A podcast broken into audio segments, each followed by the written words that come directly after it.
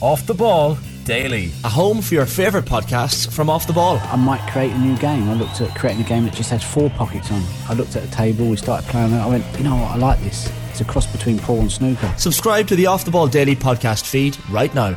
Brian O'Driscoll on Off the Ball. With Vodafone, main sponsor of the Irish rugby team. We all belong to the team of us.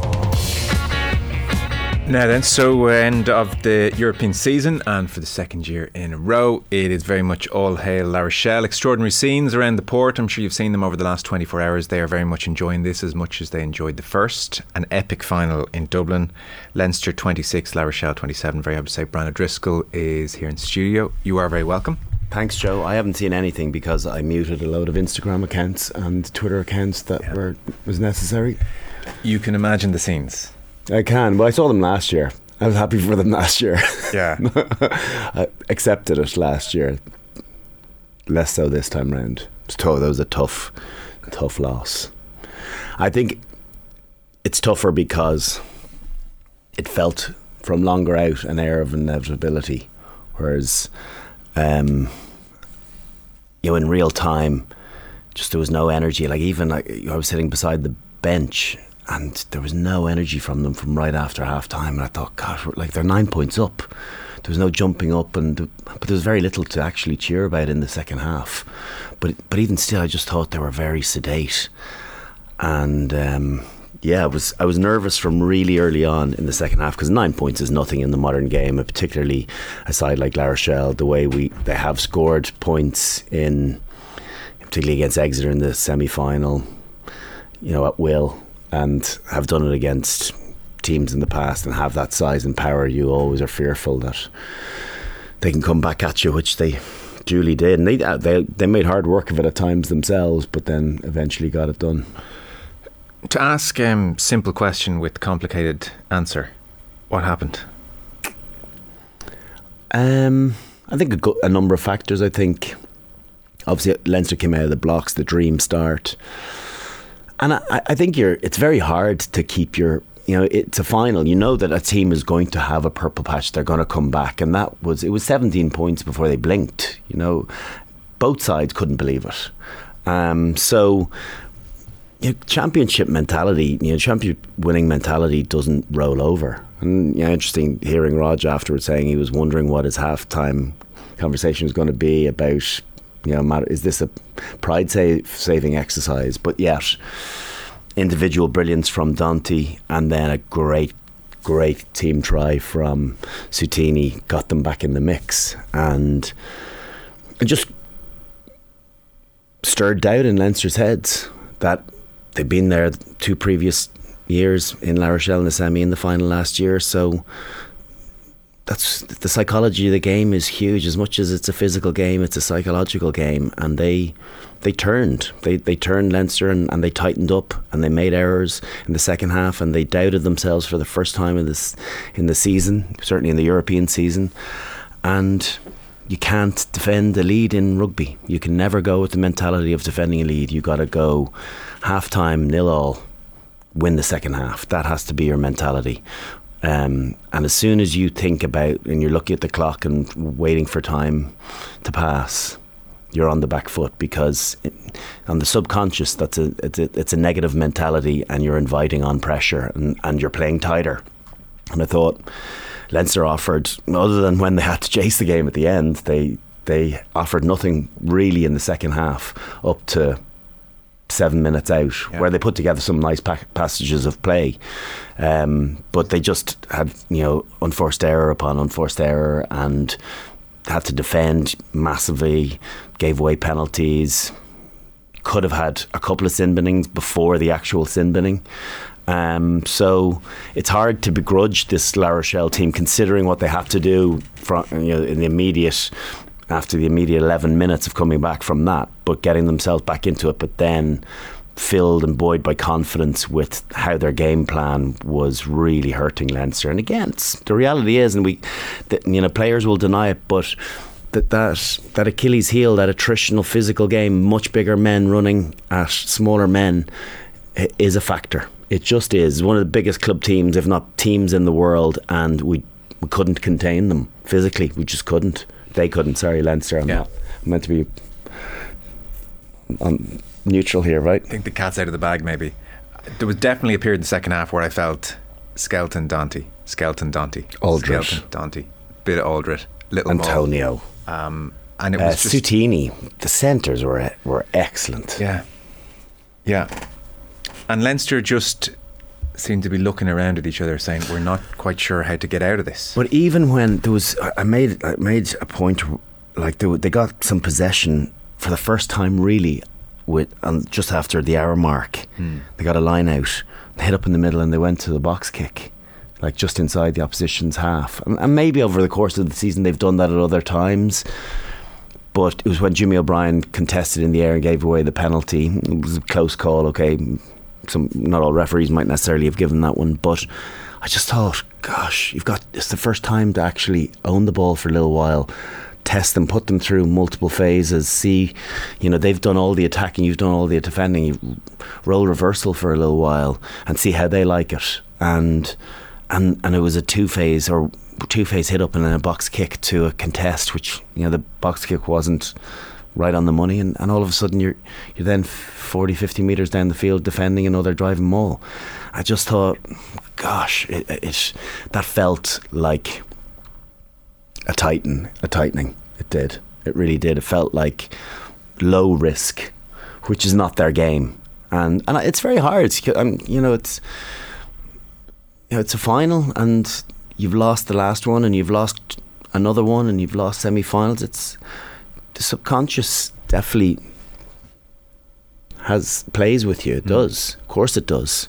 Just trying. We just need to get there. We're in. We're at home too. It's the dream final in the Aviva. Gosh, we've got to win this one. And I've been saying it for weeks and months. They had to win that one. It- this was the one, and and unfortunately they didn't. And I think it will it will leave a scar. Unfortunately, it's it, it'll leave a mark. Whatever about last year's one away in France, the manner in the last minute, and this one with all the factors at play, going that far ahead, and and even having an opportunity at the end to win it too.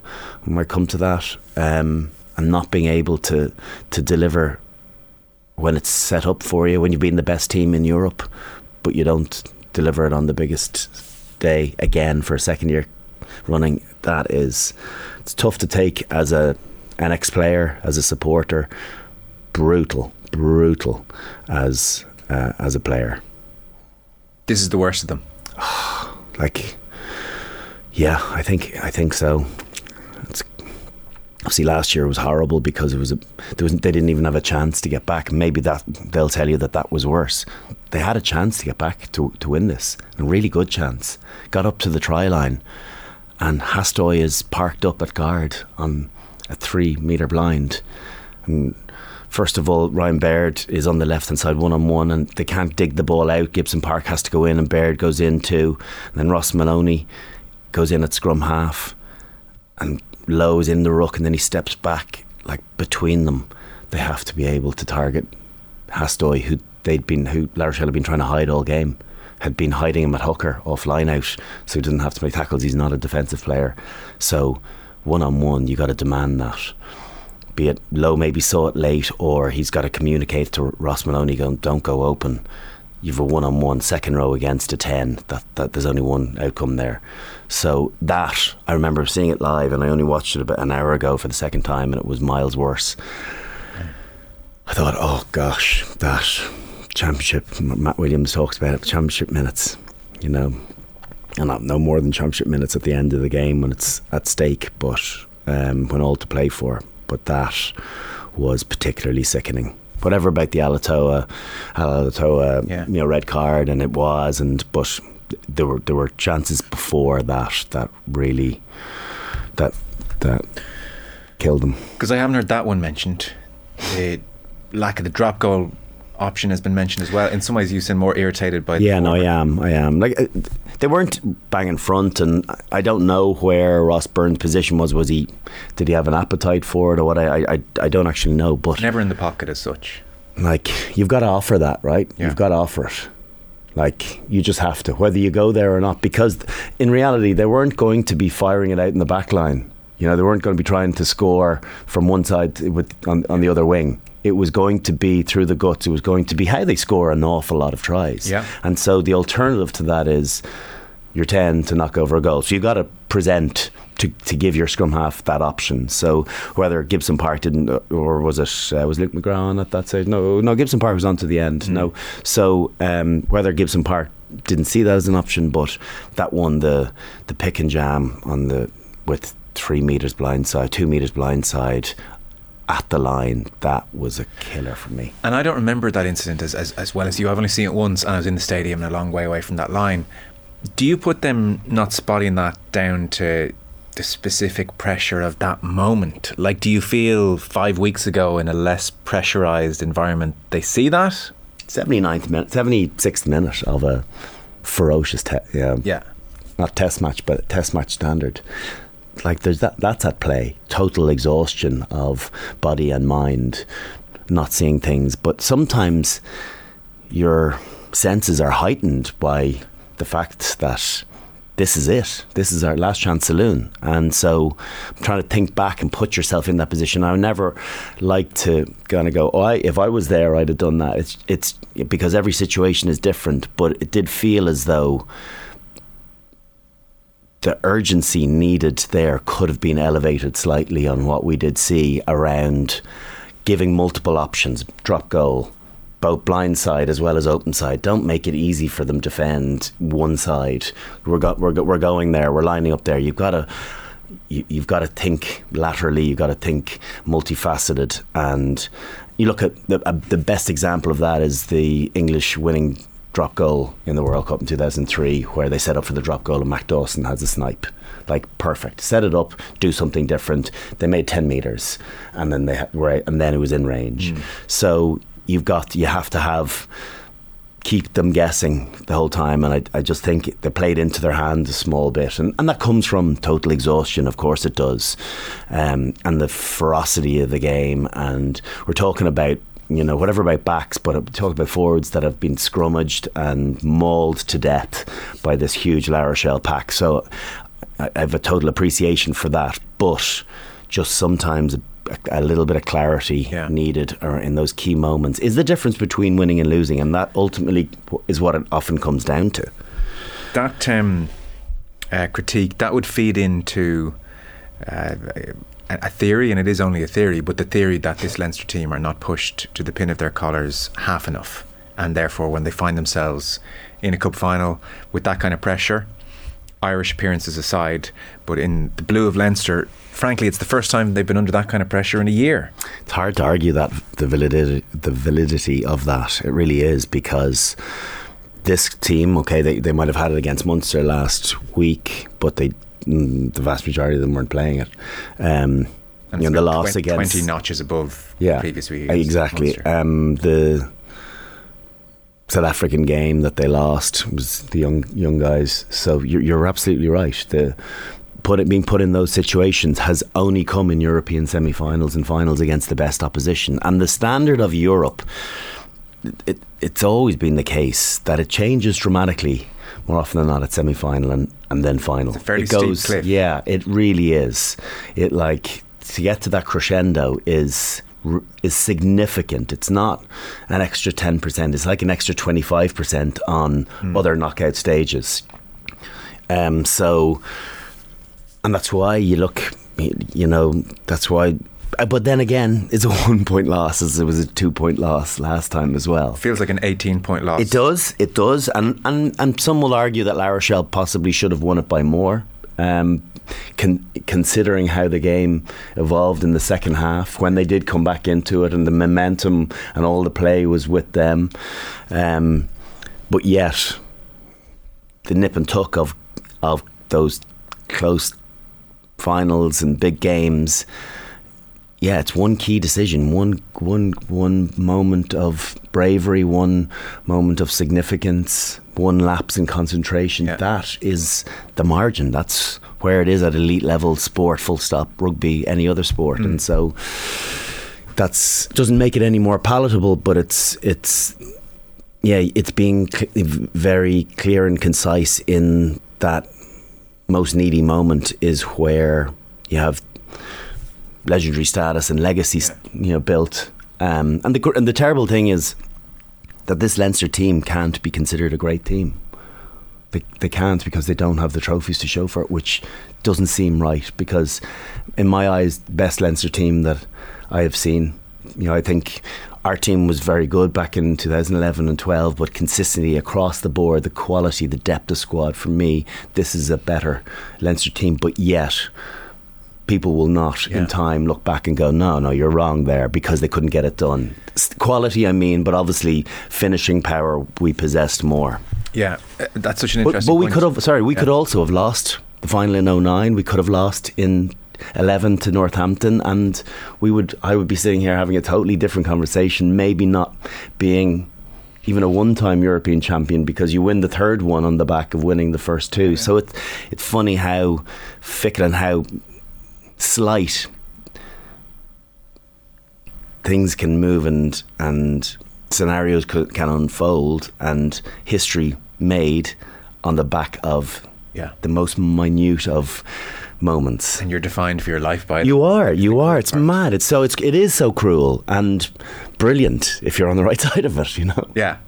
Um, so th- that's such an interesting point about them being maybe the best Leinster team. And I heard you saying that on a BT commentary. I think it was uh, Racing away earlier this year. That like these are you know one of the reasons I re- I would love to see them win is these I think are this is the best Leinster team I've seen. And it was again another typical Racing away. God, that would be a tough game. Actually, for Leinster, it wasn't a tough game. Kind of a performance. And yeah, and they were saying, I, well, I've heard them by like really smart people talk, and they, they didn't mean it in a dig kind of way. I've heard Leinster compared to Mayo and to Harry Mayo fans. yeah, to Mayo and to uh, was it Racing? Must have been Racing, as like the bridesmaids in the last couple of days. That like 2018 is a that's a different generation almost. You know, that's ancient history, and like with Lancaster going and Sexton going, what tough way to frame that that generation. So I I don't know. Like With those two going, it's it's it is absolutely the end of a massive Leinster era that, in reality, has not delivered. delivered or been rewarded for the quality of rugby that we have seen from them because of particularly the two finals in the last two years. Whatever about Saracens, I think Saracens just found a way, but again, a similar way of just outpowering them. But I wasn't. I think Saracens had to deal with their own issues of losing two props as well back then, and I remember thinking, "Wow, that's." And also, then you know, everything came out about Saracens and Yeah. salary caps and everything, so we won't go there. But I, I remember being more at peace with that loss than, and maybe it was because it was so soon after the success of 2018. It was a softer landing, Yeah. you know. You go, okay, we're bound to lose one. The next final we'll get into, we'll win that, but hasn't been the case. And and and many of this team have not got, you know, weren't involved in 2018. A lot of them. So, and to to be a three-time losing finalist, that must be wicked. You know, I. I what's his name? Chivancy was it last three or four um, finals, and I always remember thinking, God, I feel huge sympathy for him now. He'd never won one, Yeah. but that, that's where some a number of these players are too. You know, it's funny. People would debate that Mayo team of the last decade and would still say, well, okay, they didn't get over the line. They're still a great team. Nah, nah. I think greatness has to be uh, culminates in success, in genuine success, um, trophy success. I, I think it does. You'd be, you'd be accused of a lack of nuance there, but it's that black and white for you. Yeah, I, I, I do. I do. I think it's it is um if that people would that Munster team in the noughties, if they hadn't won one, would they been a great team? I, I don't think they could have been. No, you could, I, I don't think be, they no. could have been.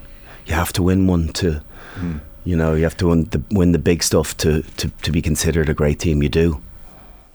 Where do you think this leaves Leinster?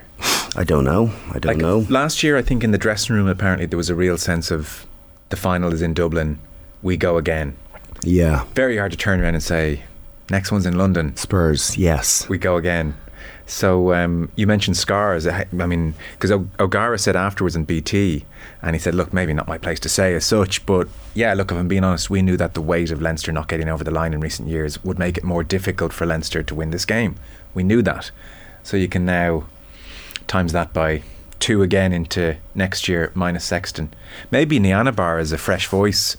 Maybe it's easier for him to stand in front of the group and say, "I know how to win us this trophy."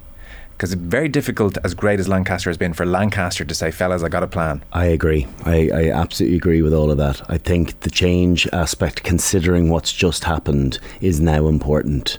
That things freshen up and maybe not the change of Johnny because it's one of once in a generation type player gone, mm. and maybe Sam Prendergast will come through and be now that next iteration follow on that Johnny was from Rog and um, in you know from a from a you know a world class point of view, but um, yeah, I think I think they, they do need a new voice. They new, do need change, and and Lancaster has been magnificent for the the setup and for developing players and leaders and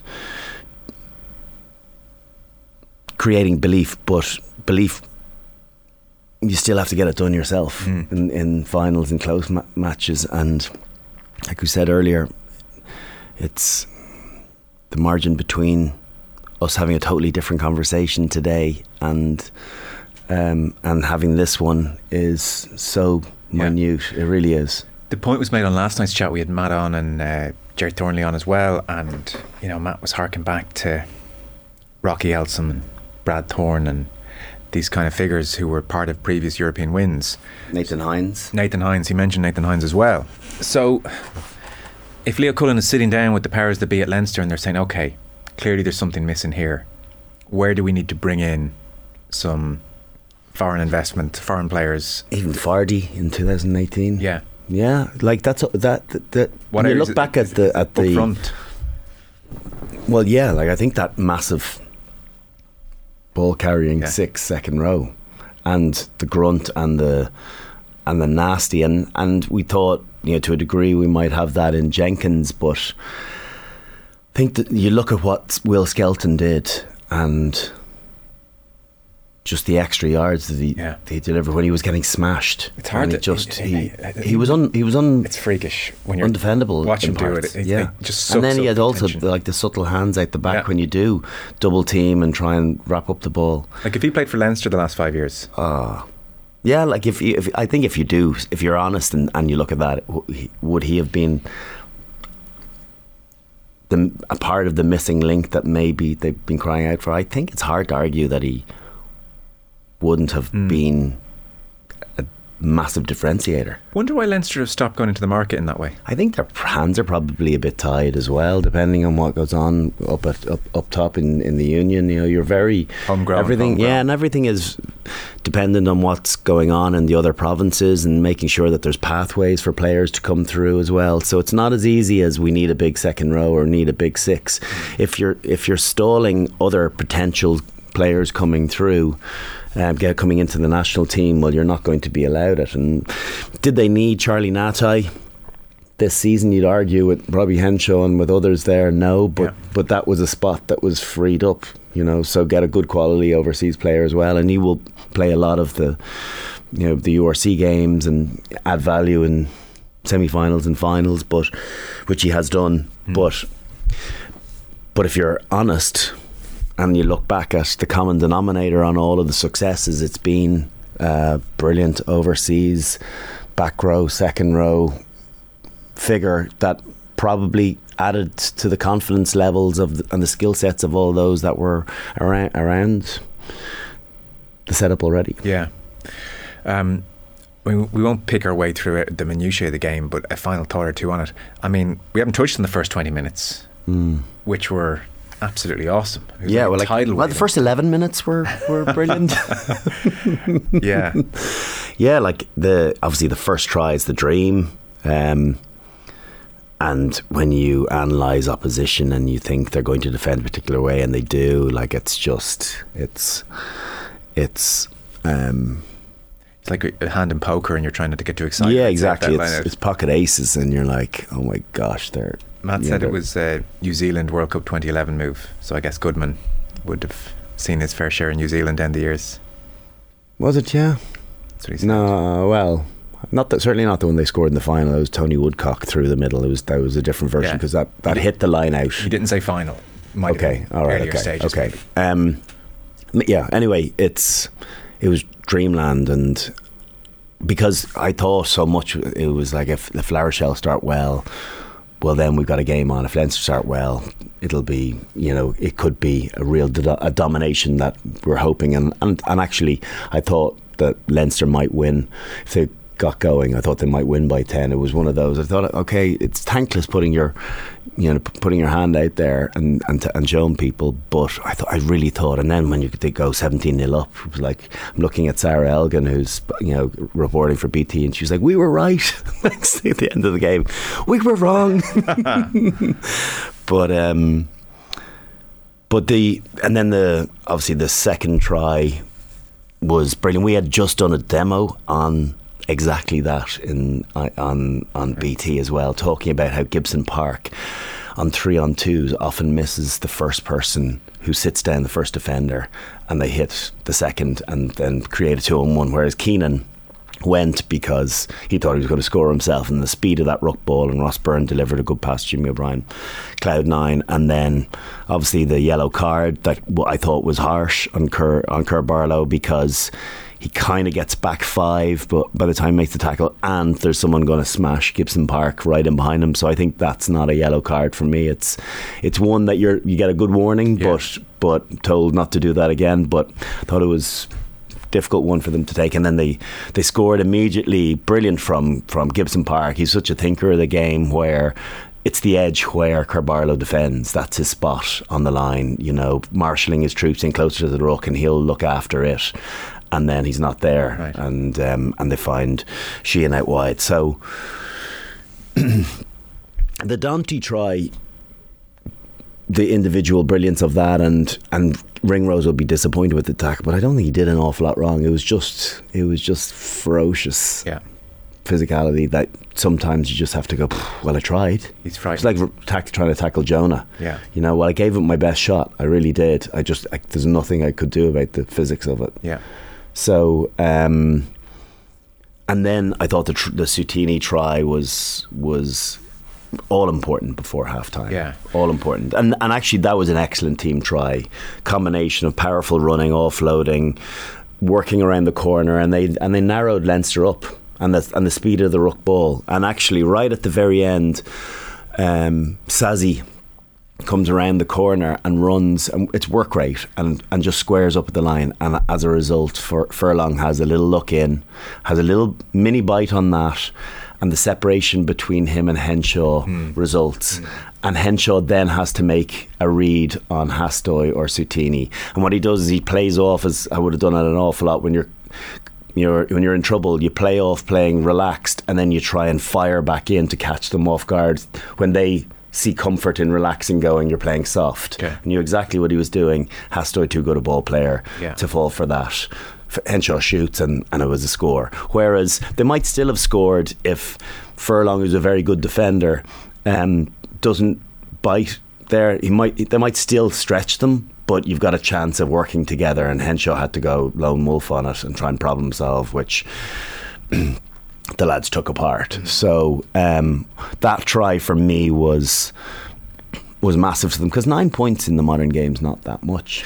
Yeah. It's not, And it's it's really not. And the momentum had just begun to swung, swing with them. Having it was like, oh my god, we conceded 17 points in 11 minutes, and now we're only nine points behind at half time. And it seems someone reminded O'Gara in his coaching ticket, geez, it was eight points in Marseille. So that was one of the themes of their half time. Yeah. Fellas, we're rocking. Here we go. Uh, Leinster looked very tired in the second half as well. I guess the, the enormity of the effort and I think they're so fit on their game plan, right, on what they do. Yeah. But obviously, you, you got to be tired from the amount of tackling that they did. Like the ta- the tackle numbers were through the roof. Same as in. Marseille. like through the roof, and and it's a lot more fatiguing to tackle than it is to play with the ball. But also, their game plan fit, right? Same as Ireland. They Mm. look so fit as a team because they don't use up energy unnecessarily. They've such a clear understanding of where they're meant to be. But when you don't have possession, or you're a bit frantic when you do have possession, or you kick it away immediately, it's it, it calls on your energy reserves to actually kick in rather than go, okay, now we're comfortable, now we're into our groove, we know what we're doing. Felt a little bit not headless chickeny, but it just felt like they were a little bit lost. I, I like the loss of James Ryan was yeah. huge on half an hour. It really was. Just yeah. it did look. If you're honest, it, you kind of go, who well, who who put their hand up? Who were the leaders?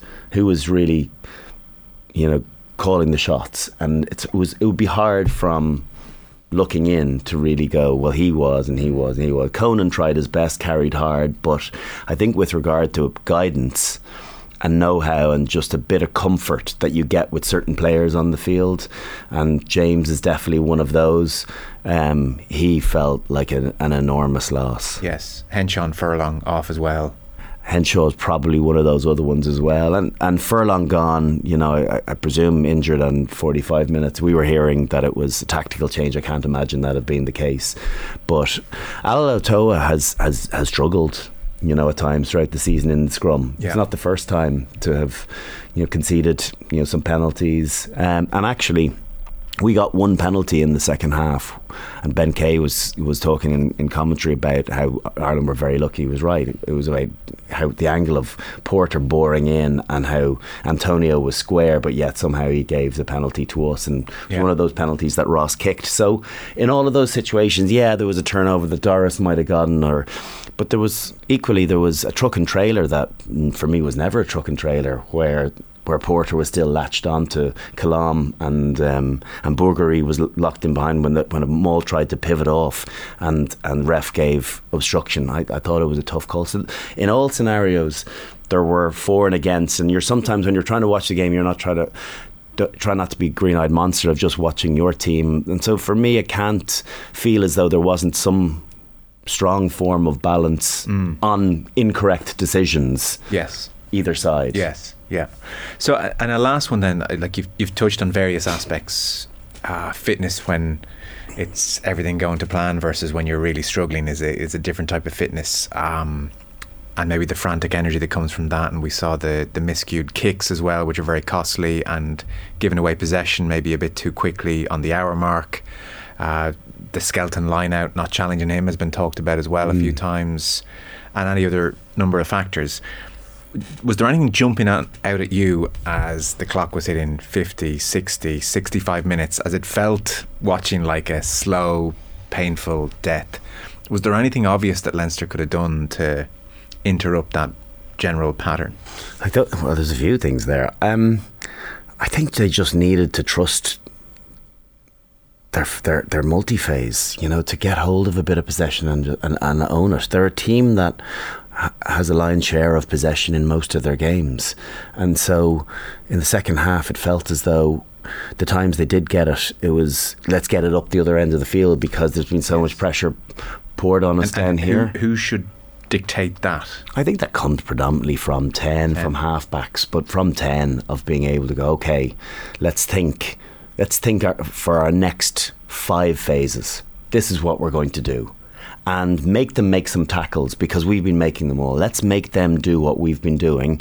And you might get a mismatch or you might get a lazy, you know, person rolling tackler not rolling away from the rook and you get a, a, penalty and then you kick up and you have a line out and then it just builds a bit of confidence yes. whereas so much of what they were doing was was anti-confidence it was like they, they get the ball back and win a great turnover and then kick it out on the full yeah. or sliced kick and the double negative of obviously doing that as an individual, but also then suffering the consequences and the uplift that, that the opposition gets from, oh, brilliant, okay, that was their chance to relieve pressure. Now there's more pressure on them. It's almost like it ratchets up two rungs yeah. rather than. Um, than one. So it's um, yeah, the, it it just felt as though it really really unravelled until the last seven minutes when they had they to play again. again. and then they could. That's and the then that's the, that's the that's the huge frustration yeah. because they know it's like something it kicked them into into form, into true true to form what yes. they need, what they have done, delivered all season,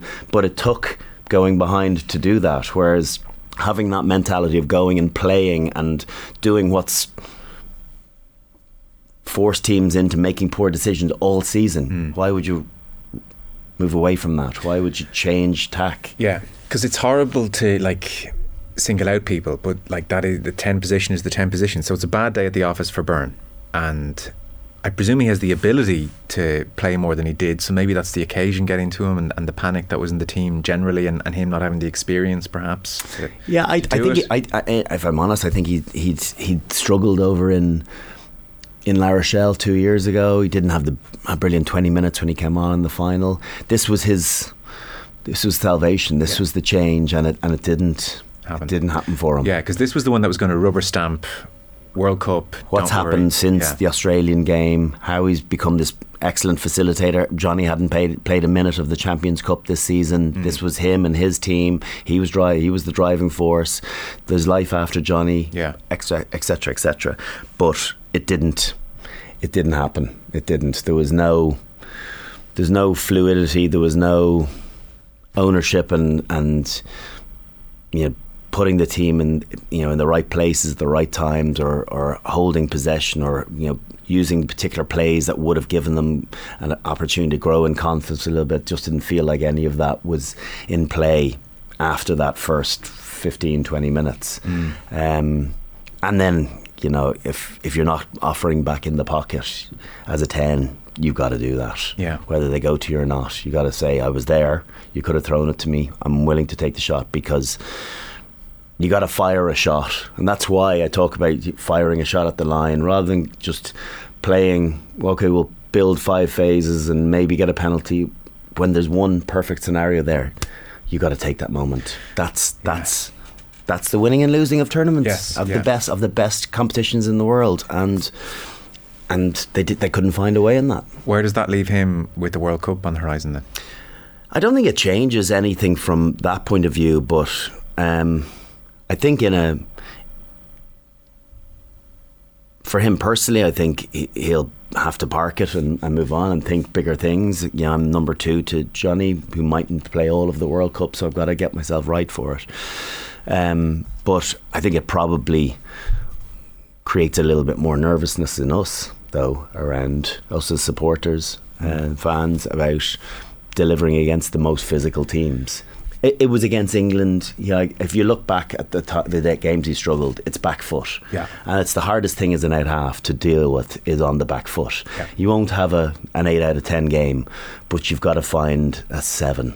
You got to find a six and a half, seven of just finding, doing enough right stuff, correct stuff to position your team, to take pressure off your team, to create one or two chances for Yeah. the X factor players, and and it, unfortunately that wasn't, you know, that didn't transpire. Yeah. Is the optimistic way to look at that is, uh, is that he doesn't, by a dint of playing for Leinster, experience that very often. And so this could be an unbelievable learning curve. If he pours over that game in the right way and takes a lot from it, then, you know, it, it, it could be worth 20, you know, uh, beating Glasgow at the RDS type nights. Or you, Glass half full. I like it. Yeah, I, Well, I suppose so. Yeah, I, I don't know. I, I guess. Jury's out, is your point. Yeah, I think I think it's hard to to look at it that way and go, this will be, you know, huge to him. I think it will be very disappointing Yeah. to him, and um,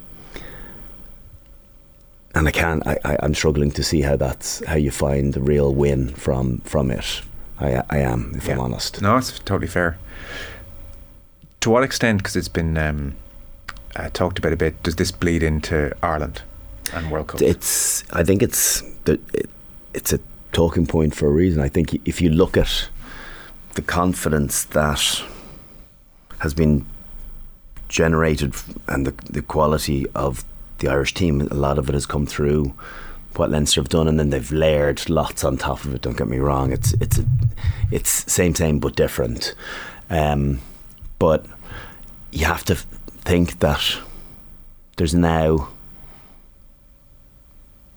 something driven home around that physicality aspect where they have been dominated.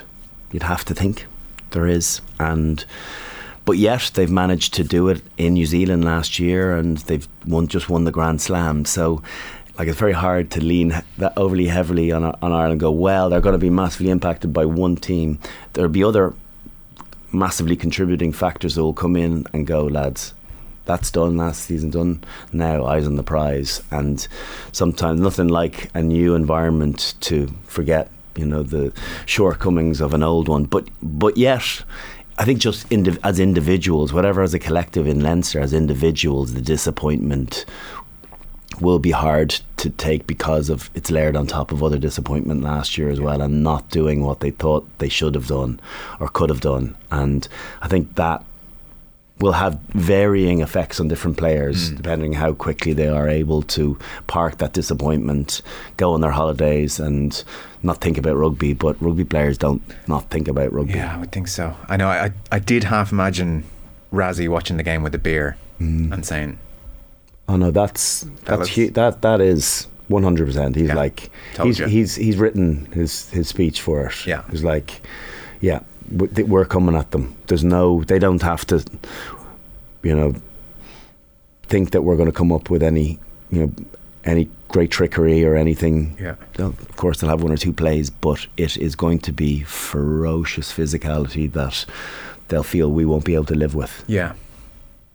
And I do wonder as well, it's a conversation for another time, but, um, you know, for this Irish group who've handled the pressure of New Zealand away and Grand Slam, in truth, their Everest, their equivalent of a Heineken Champions Cup final for Leinster, is a World Cup quarter final. And so just that anxiety and that loss of composure, you know, you can do the mindful breathing away to Scotland and we celebrated it. But it's, it's amazing, you know, when the you know what hits the fan, as it will.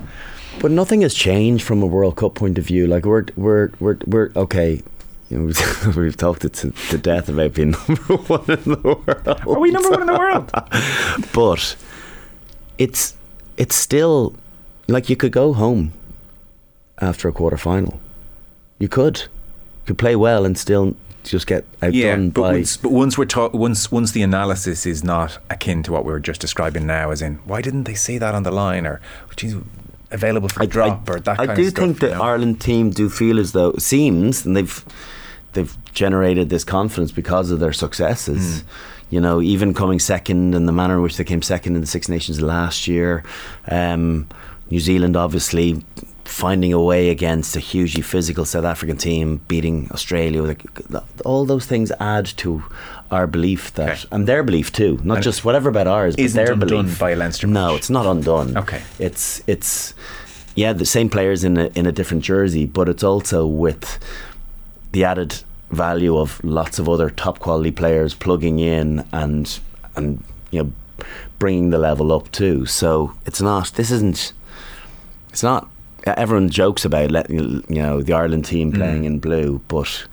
Um, but you look at all the other massively important components, and one one person that you would love to have had on on Saturday was Peter O'Mahony. Yeah, You know, imagine him being thrown up at two and every line out. See, he- Fire him up he would have gone up with uh, Skelton.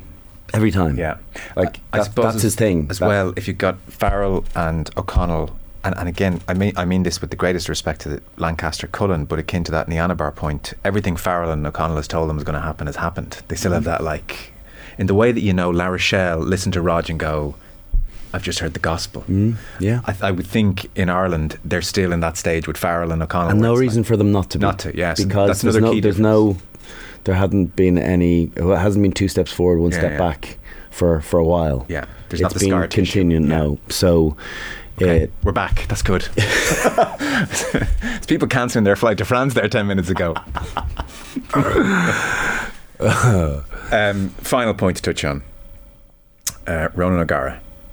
What more can you say about this guy? I think, yeah, you know, he was very confident all week. Um, and talking about, you know, coming into the Lion's Den and there's something appetizing about it and exciting about it. And they, the, the comfort that breaking the seal of winning Europe once is significant.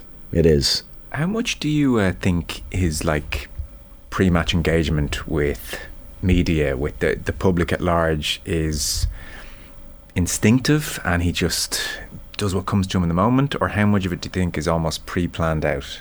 Like I think you- some of it's pre planned. Yeah. Yeah. Yeah. Like, I think um, I was laughing at, at the Exeter game in the post match. Asked about the game. This wasn't about rugby today. This was about a journey. I was like, "What? What's about rugby? of course, it was about rugby." By the way, you're in a final. It's for the second time. You, like that. That's you. You won Europe last year. It felt a bit. That'll cut up nicely for digital. It's the second time you've done the journey. but Yeah. um, but at the same time, you know, he has a template to beat Yeah. this Leinster team and and beat everyone else in Europe. It's not just beating Leinster; it's obviously beating Saracens in the quarter final and smashing Exeter and finding a way from 17 points down and whatever he's saying at half time, filling those players with confidence. They talk glowingly about him Yes. it's it's it's working. Yeah. It's working. The there's there's a real nice balance to what the game plan looks like. Ferocious, but subtlety. You know about getting into position early, understanding where they might need to be and why and what they're trying to when they aren't creating space by running over people, creating space by decoy lines. There's there's plenty of thought behind this massive power game. Yes. There really is, and and skill, and that doesn't fall together. That, that all gets pulled together, and I think it's the balance between the two that I think has been very impressive, and the willingness to try and get Leinster on the edge, try and feel as though they can work them around the corner with size, get them on the back foot, get mismatches, stuff that Leinster try and do to the opposition. You know, work them, work them, work them, and then through exhaustion catch someone out. That's ultimately what they did in the Seuteni try in particular Yeah. um, and detail, detail, detail. Work rate and detail. There's nothing quite like the two of them in as a combination, um, and it's the small things. That Sazy moment for me is encapsulates what good teams do well and other teams don't know why they're not in finals. Yeah. because it's that that creates the opportunity for a, another guy. And you'll, his teammates will go that line, Yes. and not many people watching the, the they they'll go oh great hands from Hastoy or Skelton's offload in the build up to it or Seuteni wow he's playing brilliantly he's running that one in. That's all about Sazy. And those moments when your workhorses are delivering in key moments it allows your X factor to you know pull pull it all together and, and do do their thing. And uh, I mean, it, it's a terribly overused word, of course, but culture. Uh, he has like built the tightest group. I mean, it's akin to Ireland at the moment. You just feel like I was. I mentioned it yesterday, so I won't repeat myself ad nauseum. But I was right above the family and friends section of La Rochelle, and I mean, there's a closeness there which you have to see to believe it's visceral. They're weeping, like climbing over chairs. It's, um, it's a really extraordinary little thing they've got going on, and so he's handling the media beautifully. You've talked about the rugby side of things, and then just to round it off, he's also created this sense of family. They're dying for each other out there, you know. So it's like just the most remarkable job. Like, did you think he'd be this bloody good?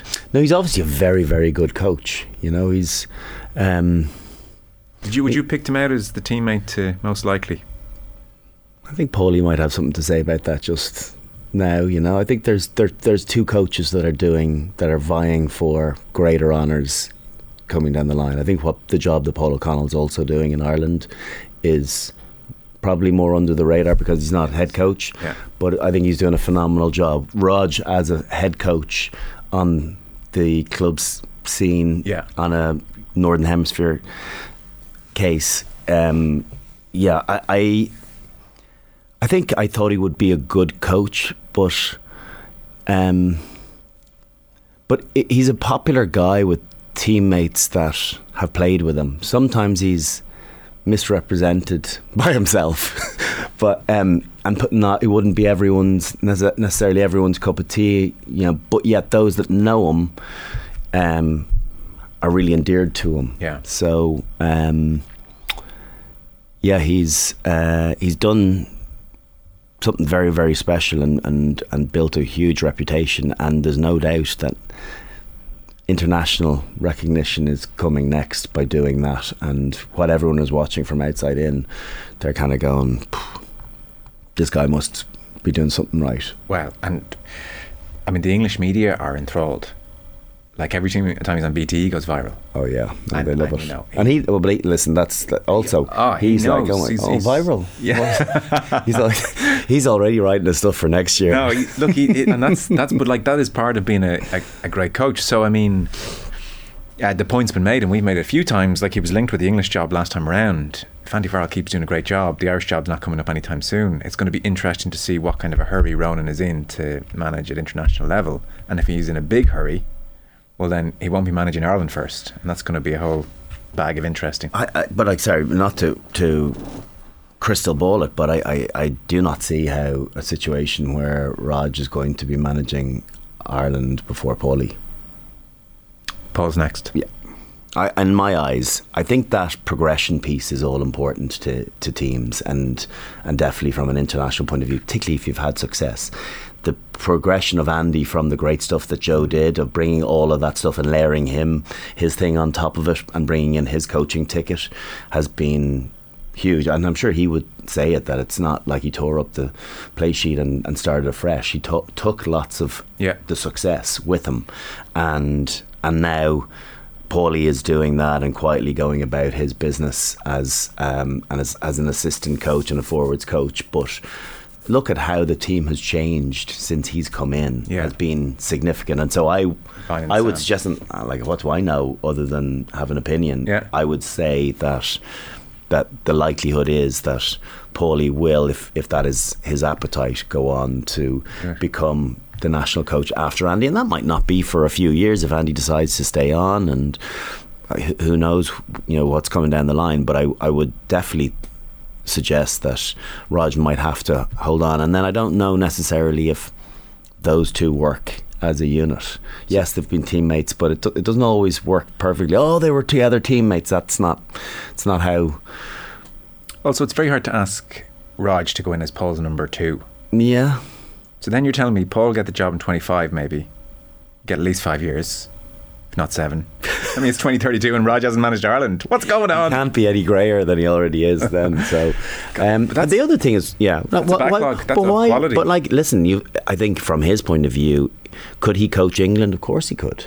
Oh, I'd say he was in the mix. Of course he could. Yeah. Of course he could. So Do you think France would look at him?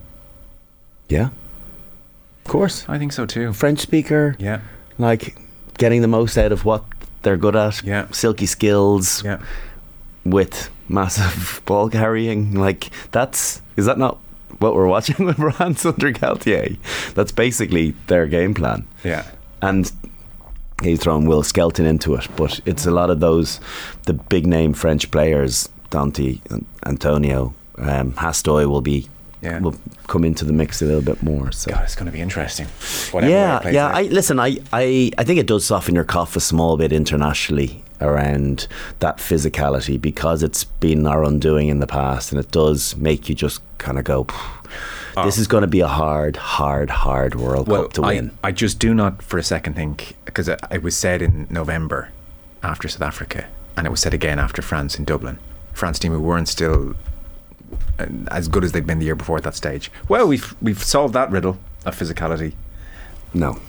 The, the issue is, and you look at you know the, you look at how many HIAs are happening mm. now, and and how you know you lose key personnel like Furlong and James Ryan and Johnny's not playing, and all of a sudden you think there's three really key individuals that you need playing in the last five games of the World Cup if you're to get to a final. Last two group games and three knockout stages. That that's where we need to be to to have any shot at all.